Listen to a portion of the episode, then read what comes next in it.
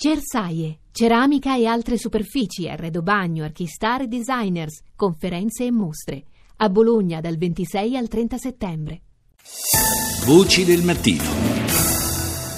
Naturalmente il, eh, quanto sta accadendo, quanto è accaduto dall'altra parte dell'oceano rinnova anche il, eh, l'allarme eh, in Europa, in particolare in Francia dove negli ultimi tempi si sono susseguite diverse operazioni eh, di polizia e di intelligence che hanno eh, portato apparentemente a sventare eh, degli attentati. Ne parliamo con Gian Joseph Morici, scrittore e analista di geopolitica ed esperto di terrorismo. Buongiorno.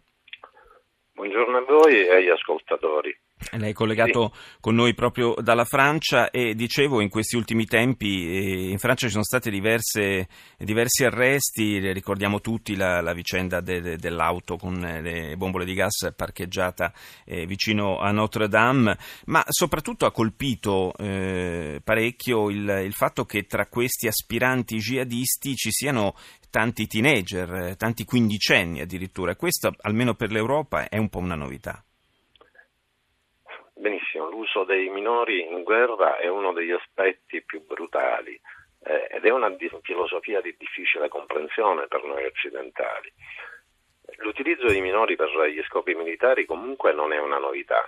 Tanto per citare qualche esempio, basta ricordare come già durante la guerra tra Iran e Iraq il regime italiano, cioè iraniano reclutò e usò migliaia di bambini in battaglia come scudi umani o nei campi minati, senza considerare che i gruppi terroristici come Hamas e Hezbollah abitualmente addestrano i bambini a metodi terroristici.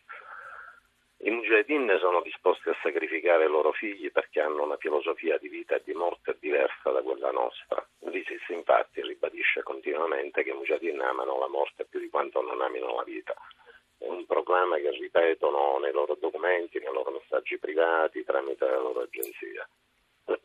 In questa logica va letta la loro disponibilità a far morire i propri figli per combattere gli infedeli. Lei fra, lei fra, l'altro, il linguaggio eh, utilizzato da, da, queste persone anche in rete lo conosce bene perché, eh, lo dico ai nostri ascoltatori che non lo sapessero, eh, si è eh, infiltrato, tra virgolette, proprio nel, nelle comunicazioni eh, dei, degli jihadisti sul web.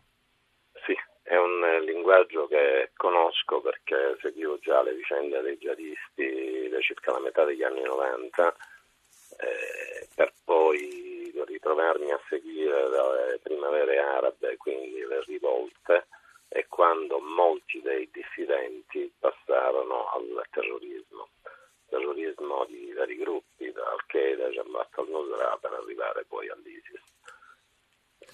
Contatto con loro mi ha permesso di conoscere il loro tipo di linguaggio, il tipo di propaganda, i loro strumenti di comunicazione, quindi ho seguito anche l'evoluzione dai social network ai contatti privati. Adesso la notizia dell'uso per esempio di Telegram, Comprise e altri strumenti è conosciuta al grande pubblico grazie ai giornali, ma è da parecchio tempo che loro utilizzano questo genere di contatti.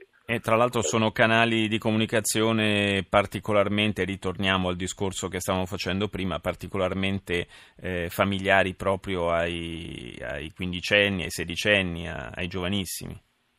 Sì, sono strumenti ben conosciuti dai giovanissimi, eh, li usano nella vita quotidiana per altre ragioni, e a differenza di quello che, che poteva essere Al-Qaeda, eh, si differenzia per una peculiarità Intanto un mujahideen o jihadista non ha bisogno di ricevere direttamente un ordine o chiedere un'autorizzazione a colpire.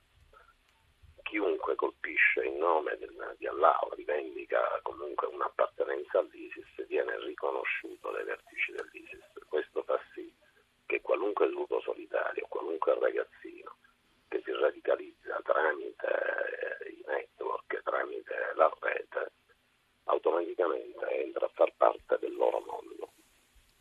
Morici, Senta una cosa, il, le operazioni che sono state portate eh, a termine apparentemente con un certo successo nelle ultime settimane eh, dalle forze di sicurezza eh, in Francia sono eh, diciamo questo, questo, aumento di arresti e di potenziali attentati sventati? È l'indice di un miglioramento eh, del, del, funzionamento dell'intelligence transalpina oppure è il segnale eh, allarmante di un aumento di tentativi di portare a termine del, degli attentati?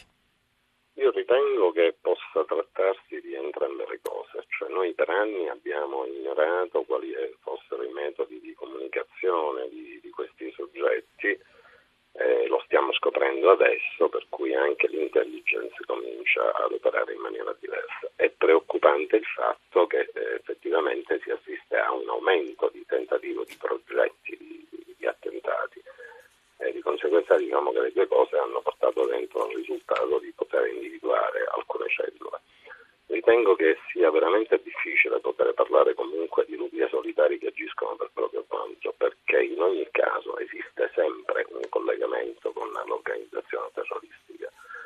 E questi bambini, i bambini che noi vediamo partecipare a questo genere di progetti o che vengono comunque eh, attenzionati per questo motivo, in realtà sono l'elemento più pericoloso che possiamo avere in Occidente per il futuro. Non c'è dubbio. Vi voglio, spiegare perché mh, c'è un passaggio. Allora, in Francia, dove vivo e dove ho seguito queste vicende, in linea di massima ci ritroviamo a, ad avere a che fare con soggetti di terza generazione che hanno subito un forte condizionamento, una radicalizzazione a seguito di tutta una serie di fattori, compreso le problematiche che riguardano anche le generazioni europee, cioè i nostri ragazzi, la disoccupazione. Questo ha richiesto del tempo.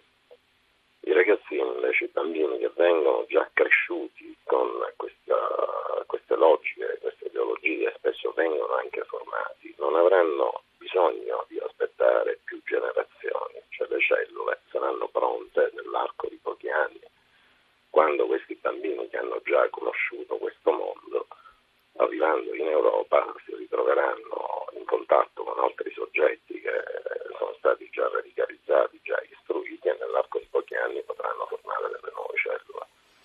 Bisogna stare attenti a non emarginare gli immigrati, perché questo farebbe anche il loro gioco, ma non c'è dubbio che va attenzionato con, una, con particolari cautele quel mondo, cioè non possiamo pensare di non indagare soggetti che possono rappresentare un pericolo. Questo mi riferisco anche per quanto concerne negli ultimi anni con i fenomeni migratori.